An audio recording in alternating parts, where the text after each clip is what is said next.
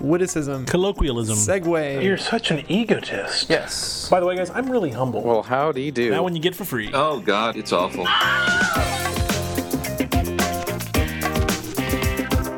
Bad Philosophy, episode 157, recorded on November 30th, 2014.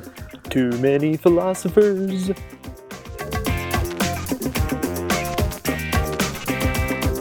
Hey, it's Bad Philosophy. I'm your host, Stephen Torrance, and I'm here with Kevin Saunders. Hi there. And we are recording uh, wherever is most convenient, as, Yes. as per our latest rule set, which is currently outside of a Houndstooth Coffee in Austin, Texas on a Sunday afternoon. Technically, you're outside of Houndstooth. I'm almost outside of. I'm almost outside of whatever this is next to me. Floyd's. Floyd's Barber- barbershop, So barbershop, I'm. yes. We're on the edge. Right, we are on the edge, Yeah. uh, both living and recording on the edge. on the edge. Uh, we're going to talk about too many cooks today. Yeah. Which- I don't. Uh, We're Too Many going to Cooks. talk about too many cooks. too many cooks. Uh, I guess. I guess requirements to listen to this episode is go watch too many cooks. yeah, pa- pause the episode. go find too many cooks. Um, It's about 11 minutes long. It is. Um, it, it's. It is one of the. I mean, it's a quirky internet thing. It And- is. and- it is definitely a quirky internet I, I, thing. so I found out about Too Many Cooks from uh, PBS Idea Channel, which is excellent if you're not already watching it.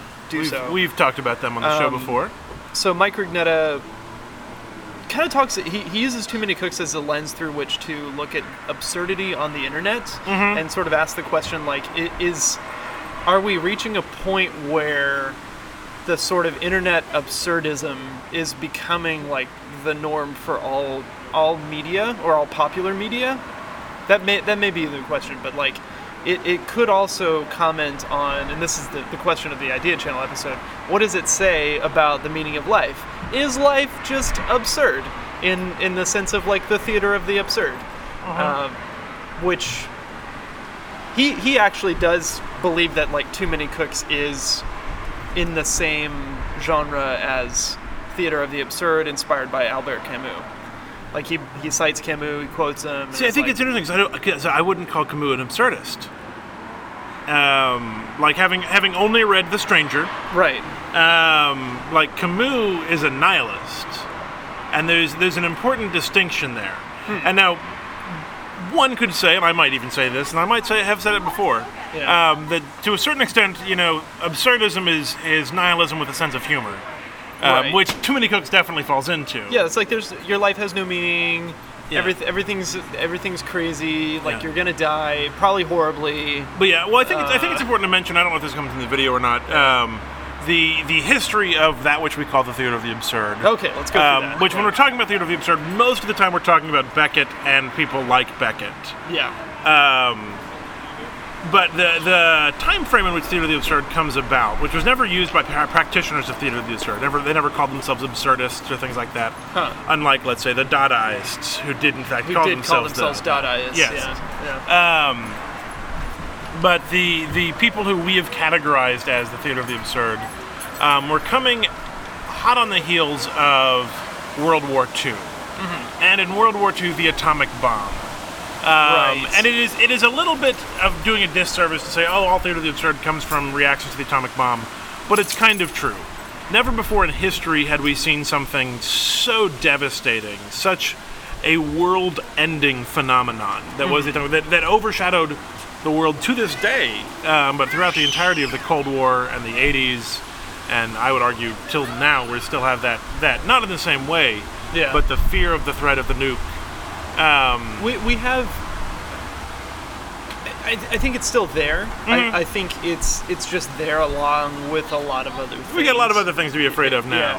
Thanks, cable news. Whereas i- in like you know 50s, 60s, 70s, it was like the the ultimate well, threat. the world was going to end. yeah, it was like The world was going to end. Yeah. We had discovered how to do it and used it right. twice. um, and I, th- I think that's really like powerful. And I think that's wh- that's where a lot of things in absurdism come is that that waiting, that that lack of progress. We're not making things better. We're not making things worse. Nothing's changing. We're the same as we were too. World War II was the s- first sequel we ever had to a war. Right. Now we had World War One. Let's do that again. that worked out well. Yeah. Um, and so you can look towards things like Waiting for Godot, which, which of course is the famous play where nothing happens twice. Is that a Beckett play? Yes, Oh, it's, okay. Uh, it's it's the, the most famous Beckett play. I'm comfortable saying. Okay. Super quick synopsis: Two tramps sitting on the at the crossroads by a tree. They sit around. They talk. What are they doing? They're waiting for a man named Godot, who said he would meet them there, probably. Um, along come a man and his slave, Lucky and Pazzo. Um, Lucky's the slave. Pazzo's the man. They hang out. They leave. A little boy comes and says, "Mr. Godot can't make it. Come back tomorrow." Act two. Two tramps sitting at a crossroads talk about stuff. A man and his slave, Lucky and Pazzo, show up. They talk, they leave. A little boy comes and says, Mr. Godot can't make it today, come back tomorrow. That's the play. That's uh, Um, and, and it's an amazing piece of work. Like, and, and I've read, I've never confirmed this, that like it started riots in France when it premiered. Like, this was an outrageous thing. be- because French people like to see an art, a story arc. I a mean, it was it conclusion, was something that uh, had never been done before, and I, I I think I think that it, without people necessarily understanding, it spoke to fears and insecurities within them, Ah. um, and the, the the fear of the meaningless. Um, but but a lot of Beckett's plays have that repetition. A lot of them have that um, that humor, and there is a, there is a, s- a humor about them. You know, hearing these two tramps talk about like maybe we should hang ourselves. We might get an erection, like dark but funny. Yeah. um, and that's well, not the and- best and- example. And but Too Many Cooks definitely has it a, does a humorous bent. And to it, the more I that mean. we're talking about it, the more I'm seeing I'm seeing some of these elements of theater of the absurd. repetition. Uh, repetition is There's- certainly in there's there. The, uh, the- Um, the Falcon shot with the estate that's just Well, like heck, the done theme like song. five times. The theme song is so repetitive, and Right. we, we cycle back to it and over and over again, and, and building on those. Yeah, Um, but I think I think beyond the repetition and the humor and the strangeness that is certainly present, that are things that come from theater of the absurd. Um, Mm-hmm. I think, and I, I might be stealing this idea from something I read somewhere else, uh, probably on Vox.com. I've been reading a lot of their stuff lately yeah, that Too Many Cooks is about the death of nostalgia. I I really hope that's I really hope that's the case. Um, and and sort of like because because while it doesn't directly reference any one particular thing, so much of what it's pulling from is is a certain type of nostalgia of Generation X and a little bit the Millennials, but you know the the 80s sitcoms, the 80s medical shows, the cop dramas. It's I th- I see it as doing both simultaneously. Sure, In- sure, in- in that it- multiplicities of meaning. Right, in that it, it is it is initially the pastiche Uh-huh. of the 80s shows in, in the sort of a mockery, Uh-huh. which is is the death of the nostalgia maybe, or nostalgia but with a, with a an ironic bent, Uh-huh. and then it is the death of that process of being ironic about nostalgia and Yes, pastiche. I think so. So I it think is- so. Mm, It's like it goes a step further. it's, yeah. it's taking it to its logical conclusion, um, which is everybody dies and everything is crazy. But then it gets reset.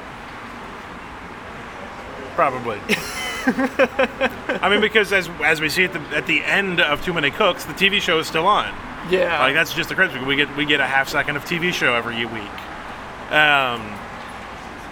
So there's there's a Hmm. lot going on there, and I think um, so much of our world and our media is is traipsing on that nostalgia today, and Oh, and, yeah. and, and banking on it and using it for their benefit.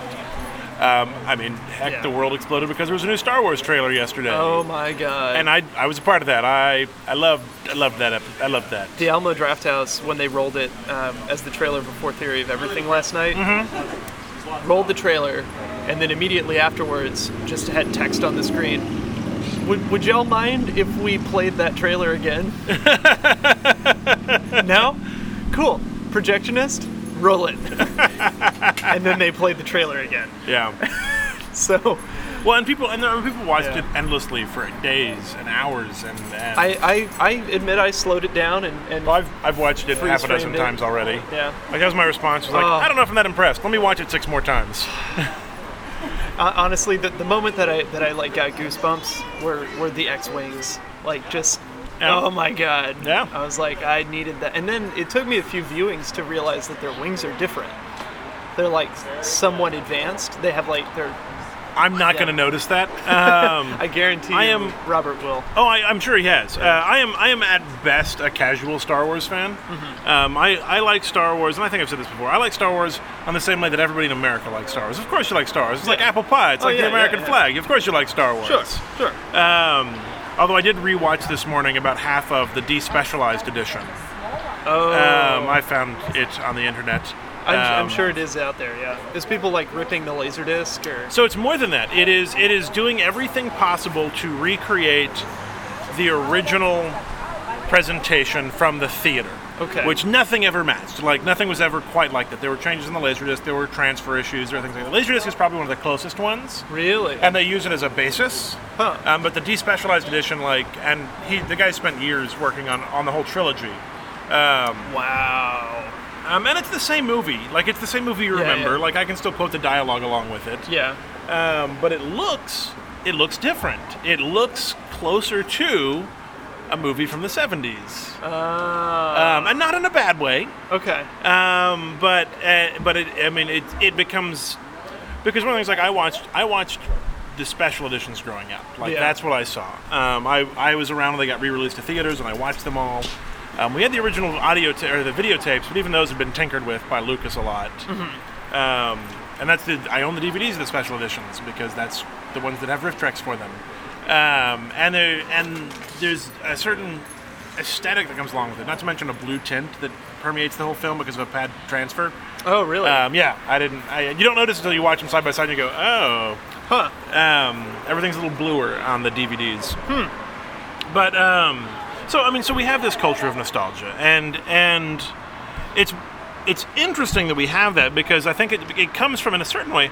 A lot of the people who are making media are the same people who grew up on this media and who loved this media. Yeah. I think you see it in something like Doctor Who. Um, you know, David Tennant, one of, one of the best Doctor Who doctors of Yeah. all time um, grew up loving Doctor Who, and so did the writers, and so did the, the people who were creating this thing. Yeah. Because it's been around for 50 years. And arguably it's the same show, but it's not, of course. Right. Um, and and some of that is is to the show's detriment and to our detriment. You know, we lament the the use of original sci-fi, and we still get things like Interstellar, which I watched and was was impressed by the visuals. It, it, it Um, wasn't. It wasn't merely a spectacle to the extent that gravity was. it was not merely a spectacle, to the extent- Yeah. but I liked the spectacle the most. Yes. Out of all the parts of Interstellar, the spectacle was what I was interested in. Did you see it in the IMAX? I didn't see an IMAX shot in 35 mil. Oh, it, it was shot in IMAX. Sure. It's in 70 millimeters. So Yeah. it's like, ah, well, I've gotta, I've gotta do that. At least I didn't see it in digital, so you know I saw it on a film. So what's his name won't be mad at me. right. Although it's funny because I have I have talking about nostalgia. Uh-huh. Um, as Christopher Nolan, who who I am I'm nostalgic for towards things like Memento because that was a movie that changed my worldview on what film can be. yeah. um, and it's still one of my top five films of all time because of that.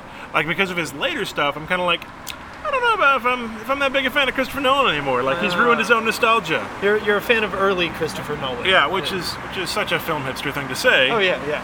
Um, like oh, I, I liked him back before uh, b- uh, the Prestige. Right. Um, 'cause that was his first like mainstream hit. oh Um, yeah. That's right. I forgot that he did that.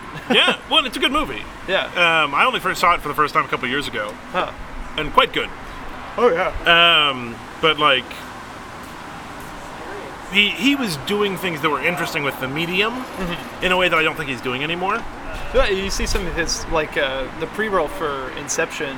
huh. Um, Alamo picked out some of his like student films. sure. and sure. so, so his like uh, his undergrad stuff is is very you can see the influence and, you, and you can see what eventually be- went into memento Mm-hmm. oh yeah, and, uh, yeah. Or following. If you ever watch Following, like you can see like him him trying to figure out what he's doing because it has the nonlinear plot and things Yeah. like that.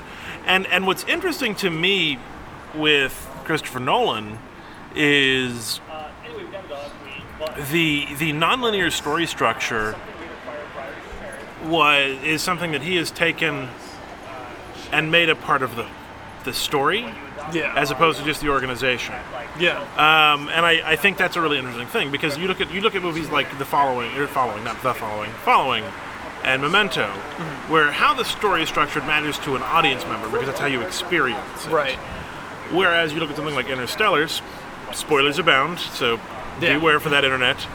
um, although I, I had it spoiled and it didn't bother me a lot. Like I had parts of it spoiled. I'm like, I don't think it's I, I, I mean, it, it was sort of obvious what was going on from the beginning. a little bit, a little bit. Um, but there's there's a nonlinear story there, but it's because the story itself happens in a way that folds time. In the same way that Inception has that sort of like, oh, things are happening at different speeds because that's how the story is actually set up. Right, Like you're right. no longer playing with time and things like that because it's interesting and it changes the way the viewer experiences it.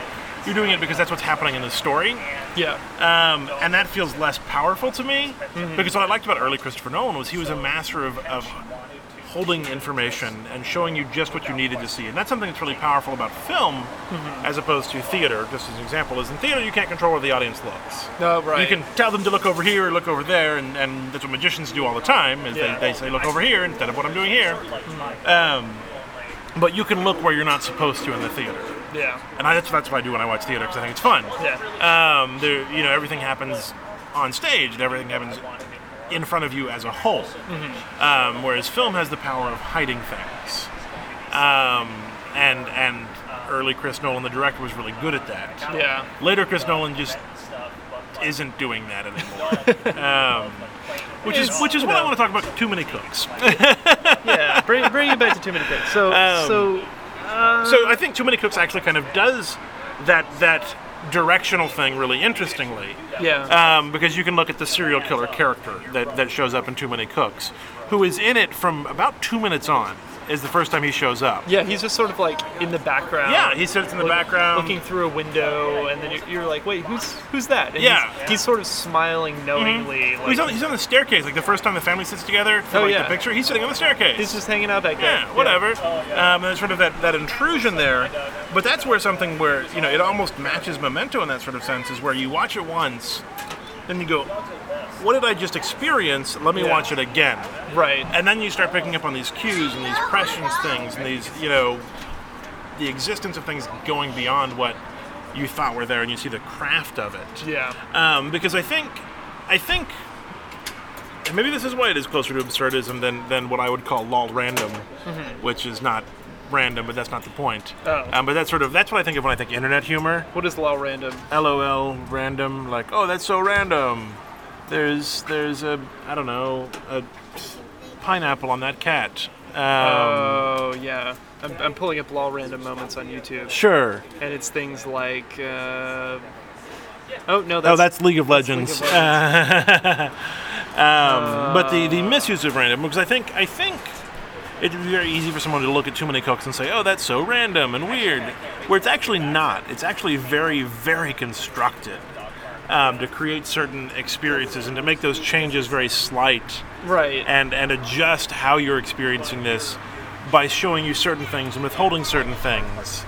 Um, Well, and, and, it, and it's really it, it's difficult to create the feeling of randomness and absurdity that that, that sort of humor relies upon, where you're just you really don't know what's going to happen next, and like Mm-hmm. yeah, and I think that's what, what I think we should say unexpected, unexpected, unexpected, but making sense. Right. So something unexpected is you know we're sitting at this coffee table, a bomb goes off. That's unexpected. You wouldn't expect that to happen. Yeah. right?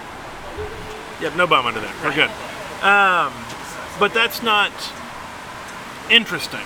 That doesn't make for a good film. That Mm-hmm. doesn't make for a good movie. It's like, oh, it blew up and at the end. It It's like unexpected things that That make also sense. comment on previous elements of Yes, the that so, build on it.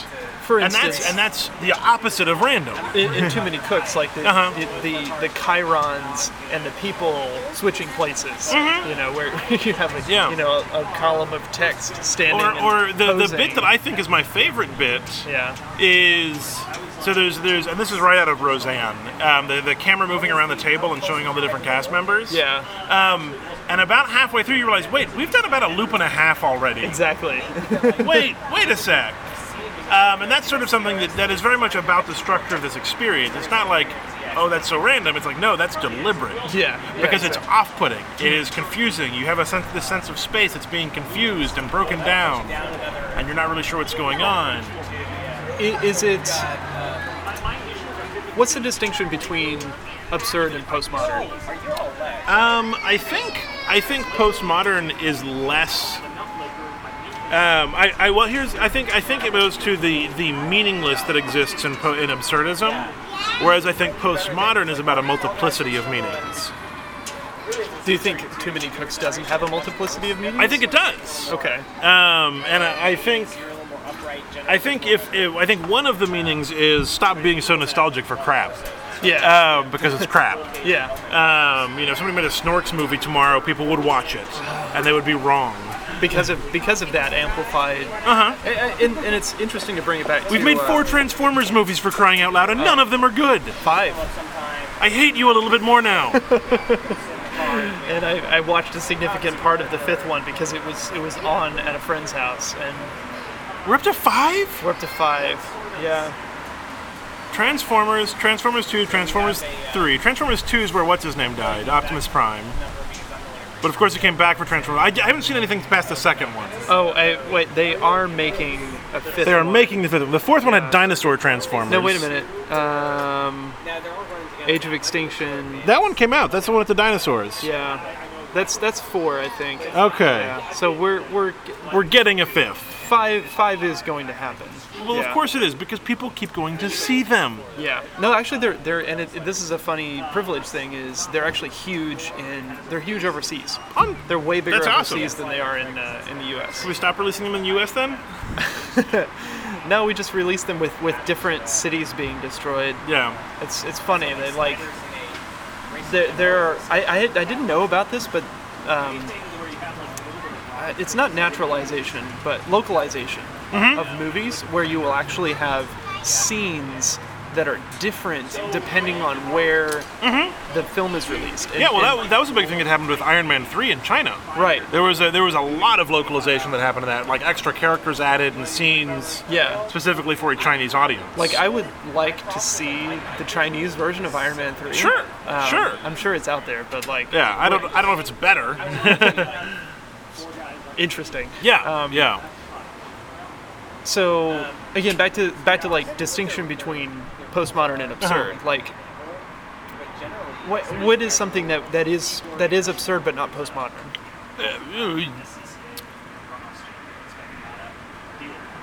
Waiting for Godot. I mean, is is my first obvious answer. Because it doesn't comment on itself, really. Yes. Yeah. It's- It's, um, it's not self-reflexive at all, um, and there, and I would argue there's not a multiplicity of like you can read a multiplicity of things within it, but Yeah. Beckett was like, no, this is what the this is what it means. Right. This is the play. okay. Um, like and and even the estate of Beckett gets mad at you if you change anything about his plays. Wow. Um, so, for example, and this is a thing that's, that's happened, if you want to do an all-female production of Waiting for Godot, which is a show that has four men as the cast, Oh. you will get shut down.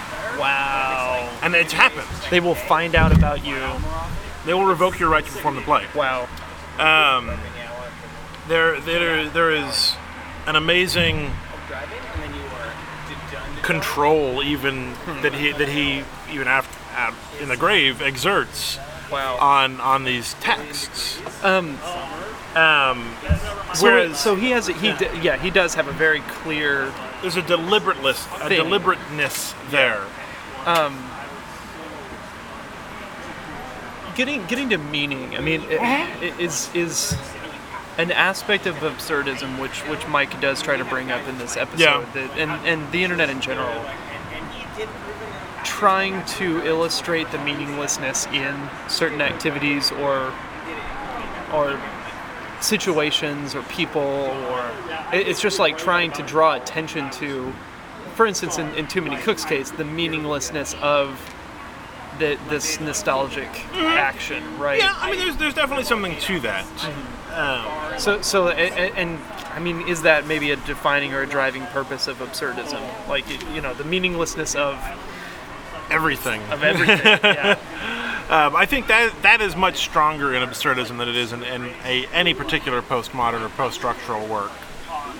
so then i guess what would i- is is absurdism a kind of post-structuralism See, uh, the thing is, absurdism definitely falls into what I would call the modernist camp. Okay. There is an answer, and that answer is there is no There answer. is no okay. There's no meaning. Yeah, etc. there is there Yeah. is there is a finality to it. Gotcha. Um, there is, there is very little plurality in absurdism. Right. Plurality, and, and I think that's the biggest distinction I can make. Um, I think an example of, of a play that is not as well known, but I think that kind of speaks to post structuralism and postmodernism in theater at least. There's a play called. No, I should know the name of it. Uh, Under Construction. under construction. That's the name of the play. Um, and it was a workshop production, meaning it was created by the people who were involved in it and, and built and, and constructed. Although it does have a playwright, and then, uh, Charles Meade, who is Okay. the playwright, or Chuck Meade, who was friends. Wait. Actual person? Yeah, yeah, Okay. a real person, All real person.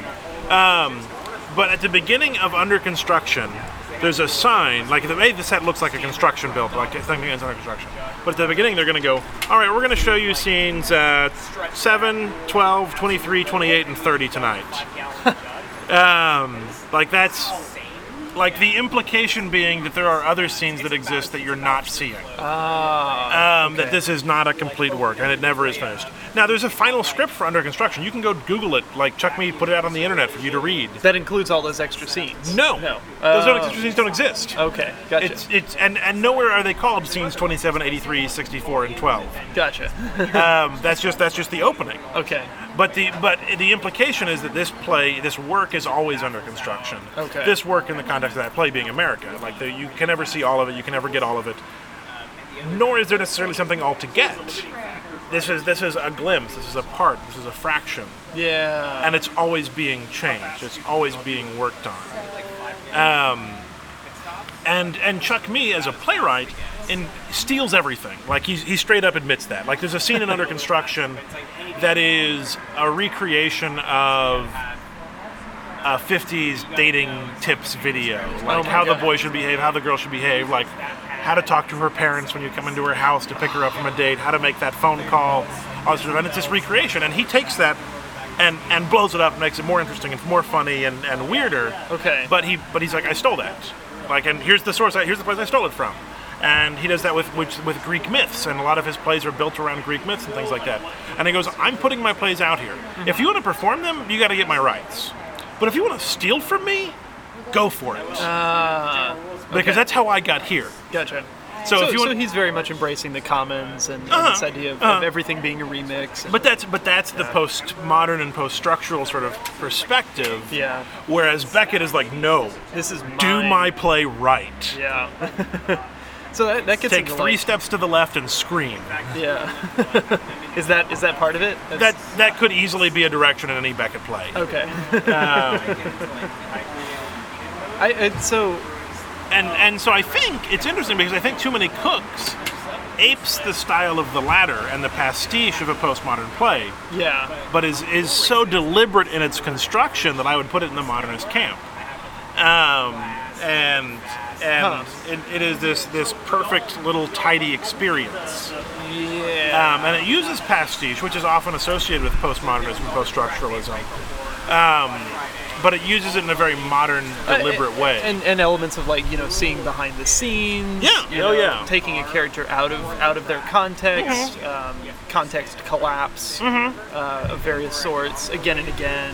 Um, yeah, swapping elements seemingly at random, but again, you're right. Like everything is, a- at least in the final product, is very deliberate and, Uh-huh. and intentional.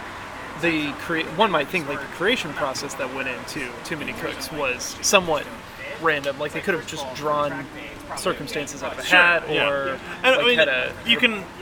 A, a, a, a, a similar example is something like Jackson Pollock's paintings. Mm-hmm. Um, a Jackson Pollock painting isn't about the thing that you see. yeah. It's it's what happened when the paint was on its way to the canvas. It's about that process. yeah, yeah, That's what it is about. Um, you end up with this artifact, but a Jackson Pollock painting is the process of him making it. right. Whereas Too Many Cooks is about too many cooks. It's not. It's not an after effect of, s- of a process. It is the goal of the process. Um, In Jackson Pollock, the the process is the goal. the way it's created, the the kinetics, and you see the results of that on a canvas with some paint.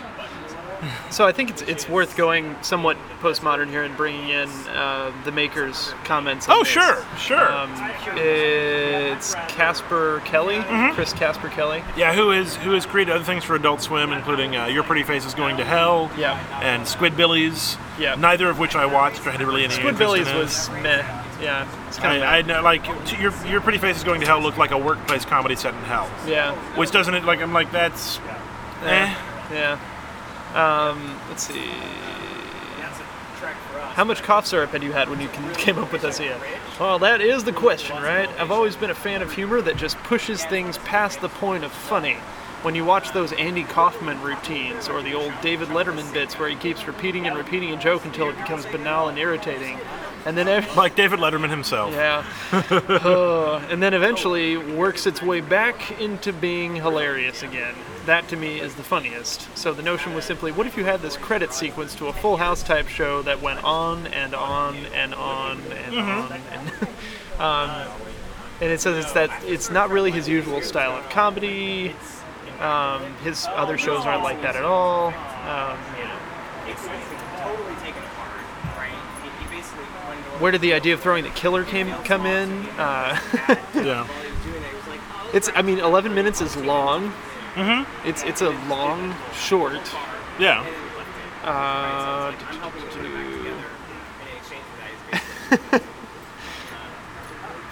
We should mention you're reading the uh, the Rolling Stone article yeah, this, about this is a Rolling Stone interview with him. Um, it so took them you can three read along at days to home. make it. Yeah, That we'll- surprises we'll- me. I would've we'll link expected to a this. lot I'm more. looking for for just like pull quotes. yeah, just just interesting insights. I'm just thinking you don't get to edit this afterwards, so Yeah, exactly. So so this so I'm is, trying to fill this time while you're reading. thanks audience. Uh, hey, iced coffee sure is delicious. Woo, this actually is yeah. really good coffee. I'm pretty happy with it. All right. I haven't tried the Japanese cold brew style, but it seems silly to me. Um, Oh, d- the hot brew over ice. Well, you you do the hot brew um, denser, right? Yeah, so, so yeah. That it doesn't lose, um, You, d- you don't dilute it. it doesn't get watered down. Yeah. But it, it gives it a slightly different No, I'm, flavor. I'm sure it does. Yeah. I mean, the idea of bringing more richer tones in it, but Mm-hmm. I feel like the reason I'm cold brewing is because I don't want the acidity. I, I I make cold brew at home because it's the least, it's the easiest way to make coffee without screwing it up. But some people do want the acidity. Sure, sure. I'm not one of those people. I got tummy troubles. I like I like a smooth cup. So is life absurd? It used to be. I mean, that's a big question because well, and because I think that answer, I think the answer to that question comes from our language and how we talk about things. Um, I think life on the internet might be absurd. I don't know if life outside of the internet is quite so absurd. But but that's that's more and more becoming indistinct. It is. It is. I mean, you're you're seeing, but you're seeing it filtered in a, in a really interesting way. Like you know, the mainstream media reading the tweets and calling Oh, yeah. it news. Which I I think and, and like John Stewart and John Oliver draw attention to this is a kind of absurdity. yes, Right. That that is not there's- that there's accomplishes no- nothing. Right. There's there's no but there's no self awareness about that it's- absurdity. but it's or also- like you know the giant touchscreen panels of Fox News. You know, Yeah. there's an absurdity about that, right? Yeah. Although it is worth read- noting that reading the tweets is is exactly the same as, um, although it looks sillier, the man on the street interviews that Hmm. have been around forever. And I think you can go Except the man on the street interviews presents a context. Hi, I'm from the news. Would you like to comment on this thing?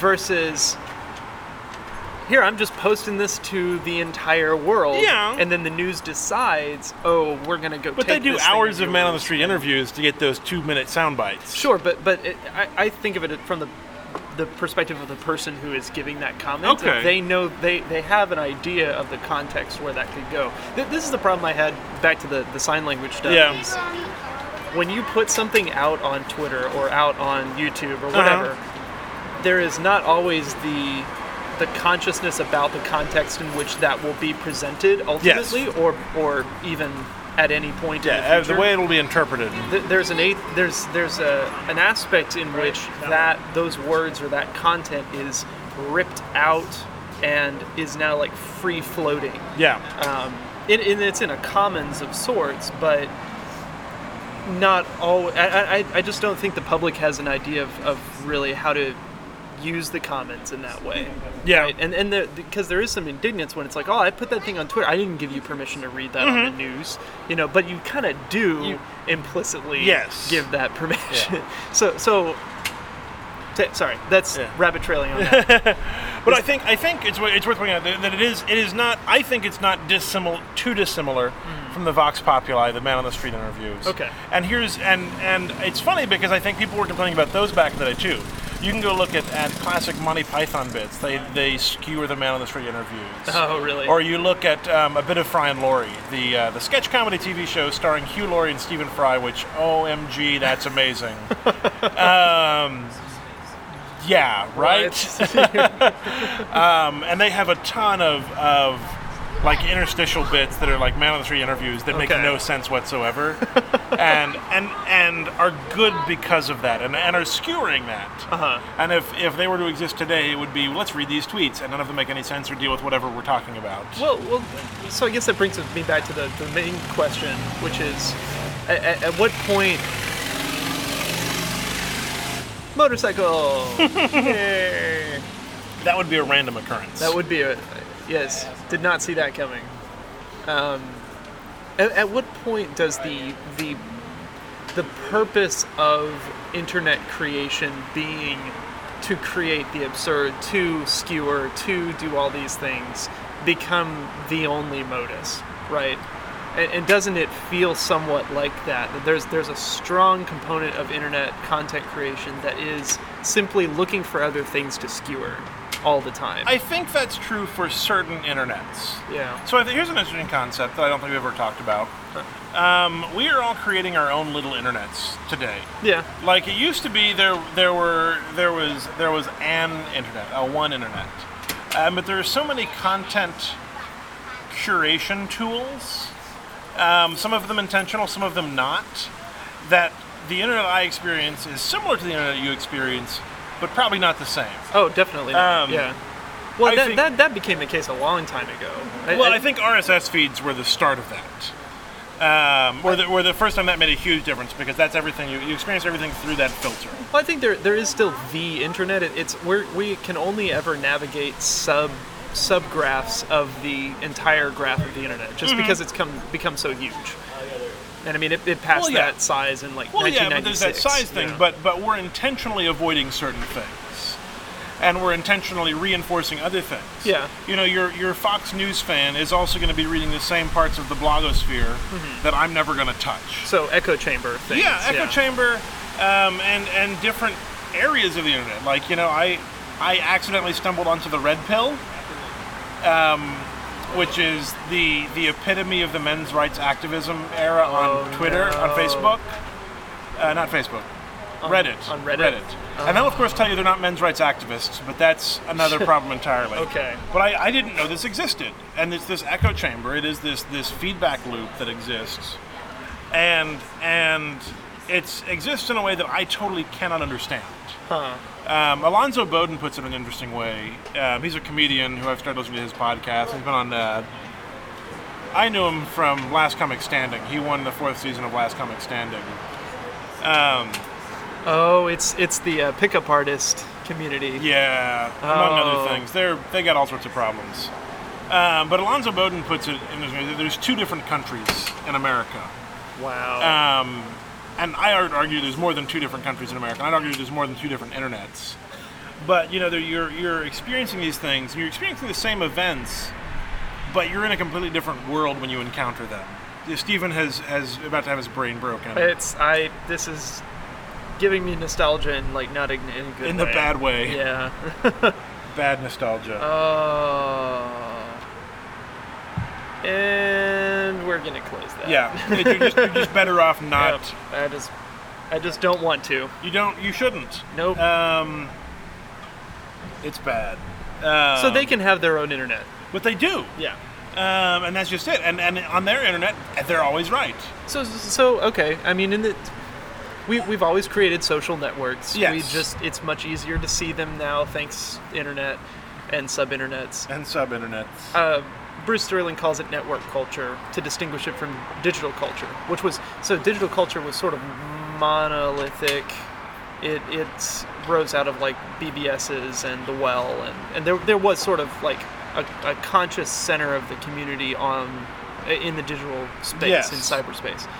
Now we just we have a n- we have network culture, which is everything.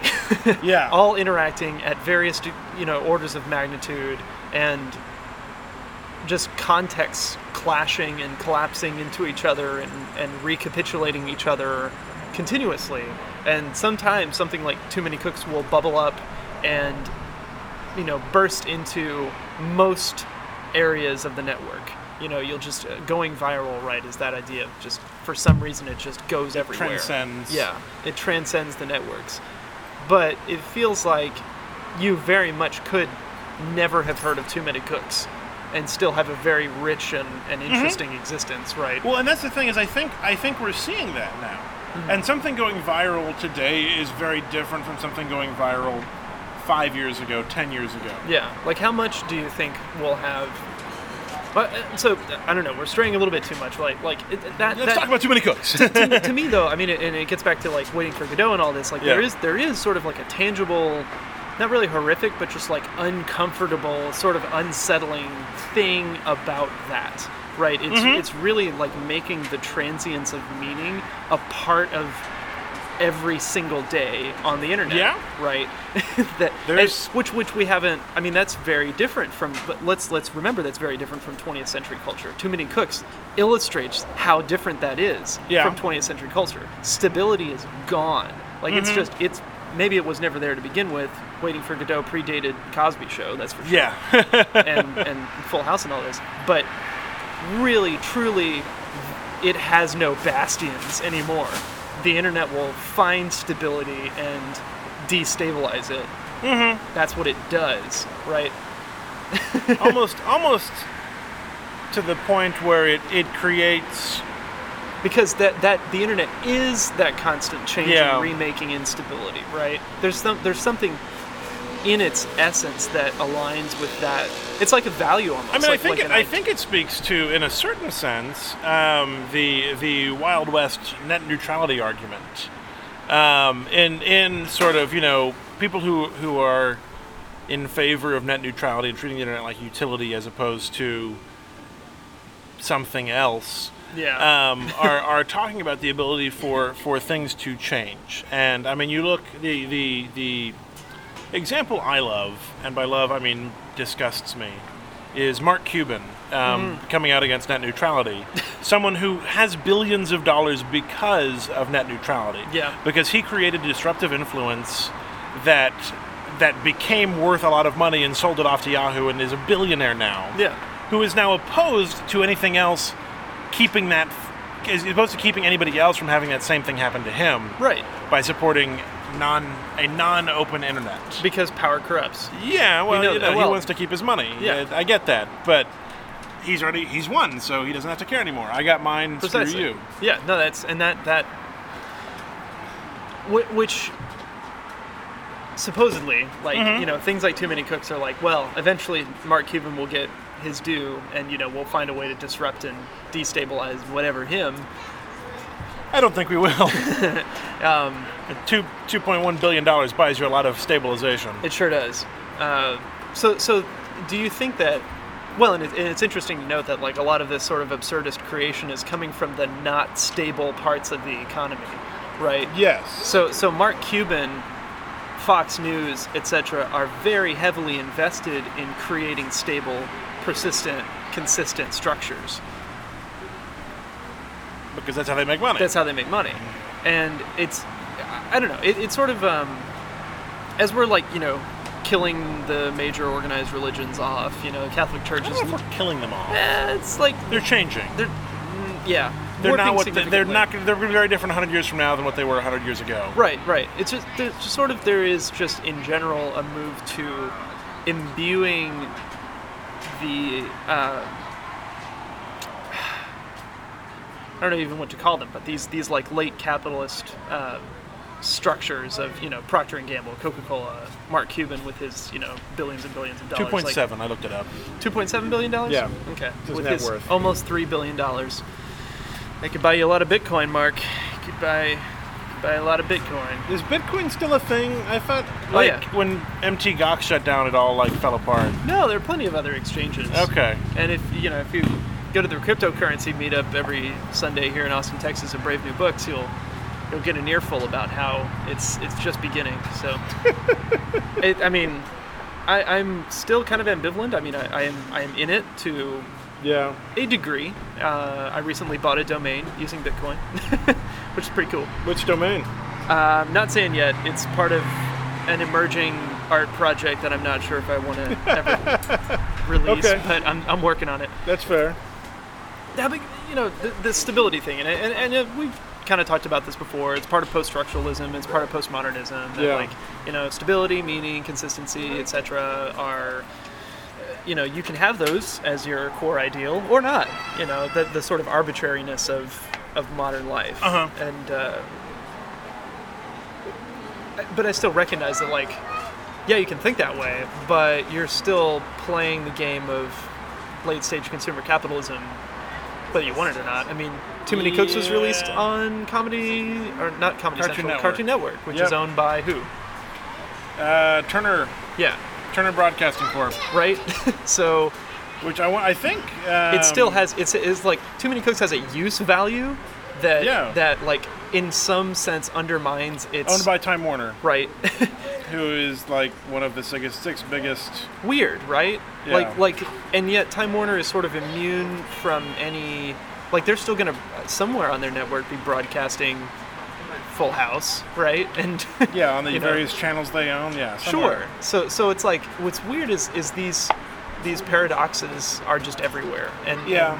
and exist con- you know Well, it's and it's and that's that's capitalism. Is you've got to fit every niche. right If there's a profit, you got to make it. So Too Many Cooks even serves the niche of like People are dissatisfied with the internet. people craving, Yeah. you know, absurdist, you know, pseudo Well, we, nihilist. we used this last time we content, were right? talking that, that two panels from bad from action philosophers. Sure, sure. I mean that's exactly what it is. Yeah. That's that's capitalism in action. So so does that in some way undermine the? I, I mean, Beckett, right? Who who was financing him? Right? Was anyone financing him? Probably I don't know. I mean he was he was I don't know. That's a Uh. The- that's the- a great question. Where did who paid for Beckett? You know, what Um, what enables the art to exist? Does that in some way comment on? its efficacy or its purity or something like that. I, I don't know. That that's maybe a Yeah. a question for another day, but um, it's a good piece. I mean, Too Many Cooks is it's funny in an internet way. It's dark. It's you know you don't want to watch it too late at night. You definitely want to watch it with friends. Mm-hmm. There- I, I definitely wouldn't watch it watched on it any alone. kind of psychotropics. Uh, that's Yeah. for sure. it's it's was horrific. okay. I mean, it, it, it's in a Um, There is some of that, yeah. yeah, It's also meant to be funny. yeah. So maybe that's all we can do is just sort of laugh at the world and drink another cup of cold brew. Yay! How are we in time? We haven't done the linguistic labyrinth, Oh, yeah. and we have 10 minutes left. So Well, shall we? let's do it. The linguistic labyrinth begins now. No more coffee. Would 10 minutes of silence violate the rule? Probably not. Can there be silence? Look at uh, 422, John Cage. No such thing as silence. There is the sounds you hear. Mike Rignetta has a podcast about this. About 422 or the s- lack of silence, yeah? There's a. One of the episodes of Reasonably Sound Eh, is Someone- about noise canceling headphones. Mm-hmm. Here's the concept is think about what noise canceling headphones do. sure, they, they, they create an take inverse in- waveform. Right, they, they take in the sound from, from outside, Yes. use that sound to create to, to cancel itself. Yeah. Your- Yeah. So you're taking you're taking speech, you're Mm-hmm. Ambiance. calling it noise, Yeah. and using someone's speech and the amplitude of it and all the aspects Mhm. of it to negate itself Well, I mean that's through that's the use of circuitry. yeah. uh, That's that's how sound works. You, He you- sees it as as politically charged or Huh. socially charged in That's some interesting. sense. Uh, maybe. You're canceling someone's speech using their own You're speech. canceling all noise, all You're ca- sound, but you're calling it noise. all sound. Right. Sound on a scientific level, not on a political level. It, it's it's shaky, perhaps.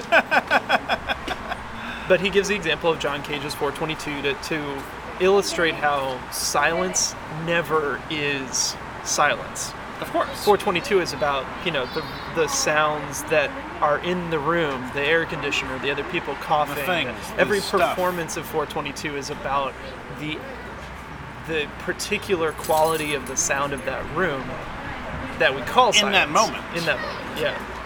That's one. we should. Yeah. Yeah. Beep. Okay, ready? It was in the royal sense. It doesn't count. Nah, it, it counts. It's a It stretch. counts. Yeah. Um, It's not done yet. well, what do you think of that? yeah. uh, That's that's interesting. I think I think there's an there's. Yeah, that's totally on me. Doop. You, you did ask me what Beep, I beep, think beep, of that. beep, so, beep, uh, yeah. beep, beep, beep, beep, beep. The distinction, though, between the way something can be used.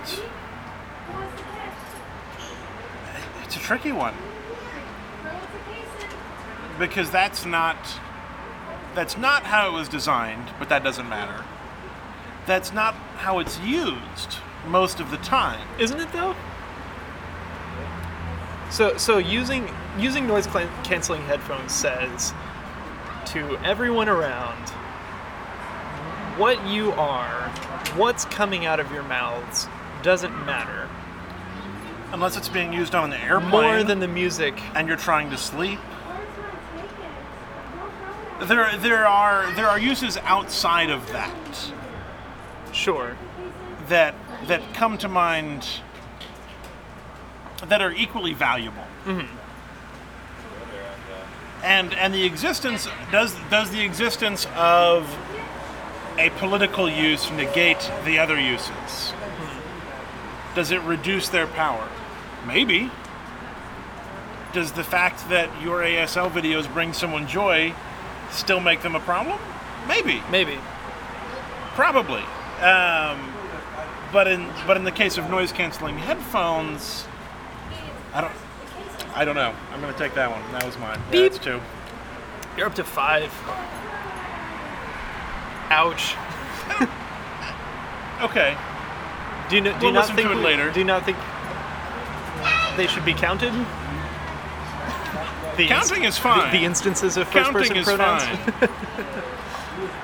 Five seems high. Five seems high. Four. Two. Uh. I- uh, eh, eh. Our our listeners can correct us. Count, count it, count it up, people. You should listen to Reasonably Sound. Probably. Is it is it a It's podcast? a podcast, short, Yeah. short episodes, like Okay. 15 minutes. That's good. I have I have a lot of podcasts.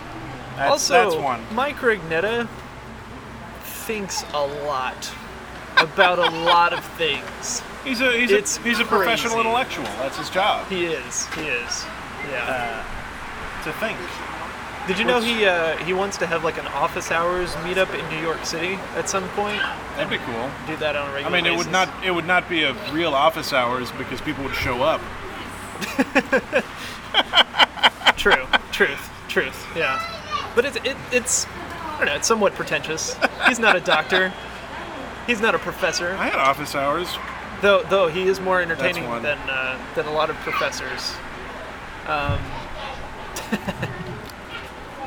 five more minutes. Four minutes. This one is taking a long time, Four more minutes. Four more minutes. and yet Also, sound is a weapon.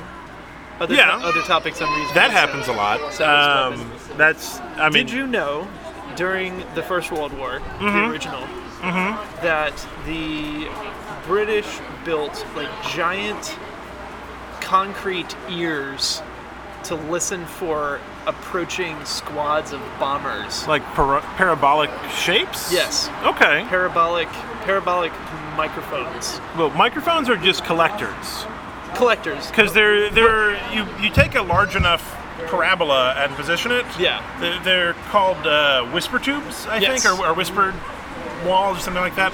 Supposedly they exist around the White House. I, I don't believe that or not. You know, it's like built into the architecture. I- I did- I had another one Uh, there. Also, I, other topics uh, include concert concert pitch. Where did that come from? What is concert pitch? A440, I don't know what that means. 440 hertz, the, the tone. Think of a, an orchestra tuning. Oh, They all tune to the first oboe, violin. The oboe, Okay. yeah, to the oboe, um, playing playing A440, which was not always the established Of course not. A for concert pitch, Nothing was ever the established So- forever. right? I think that's an important thing to until learn. until like it was a national standards body that said this A is A. Until it's not anymore. Uh, that one that one should be pretty hard to dislodge. That, uh, We'll see we've what gotta- happens. ah, beep. That's another one.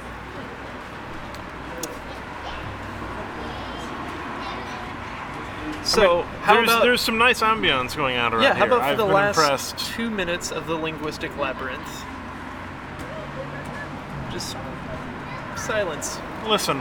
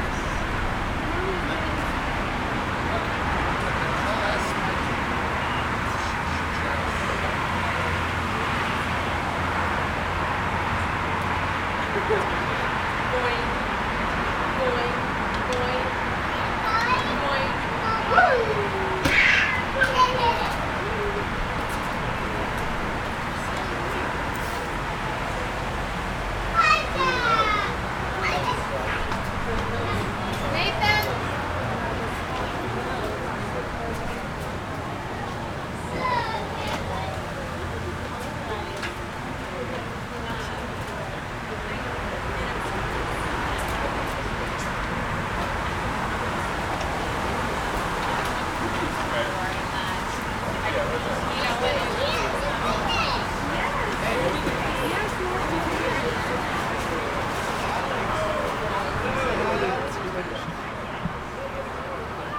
That was the linguistic labyrinth, everybody. thank you for listening. That was cool. Maybe, Did you maybe- cut? Did you cut the gain on that? Or Yeah, yeah. that's I, so. I- I brought it up a little bit. okay, So, so yeah. so people were enjoying our ambiance, yeah, commingled with their own. yeah.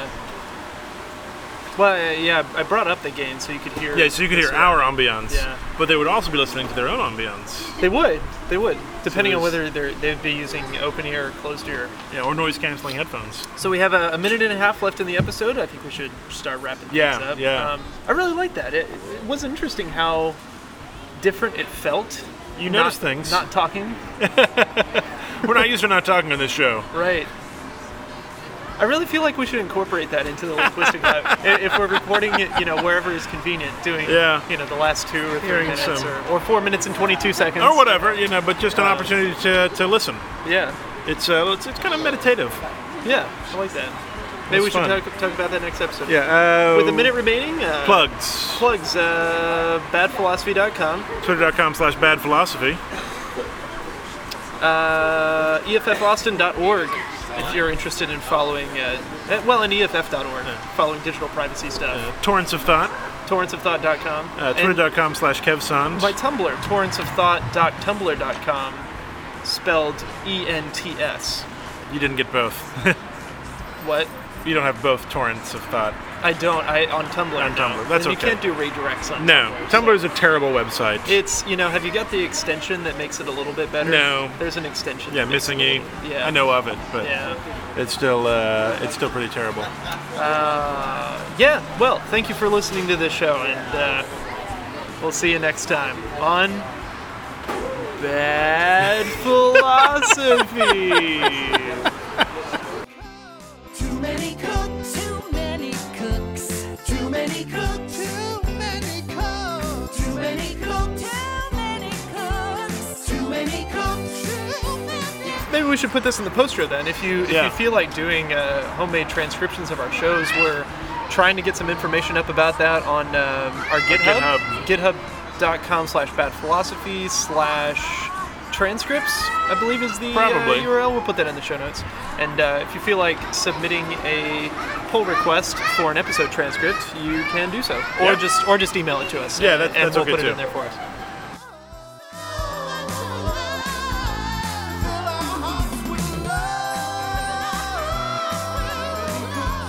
Too many cooks. badphilosophy.com. Endless apps.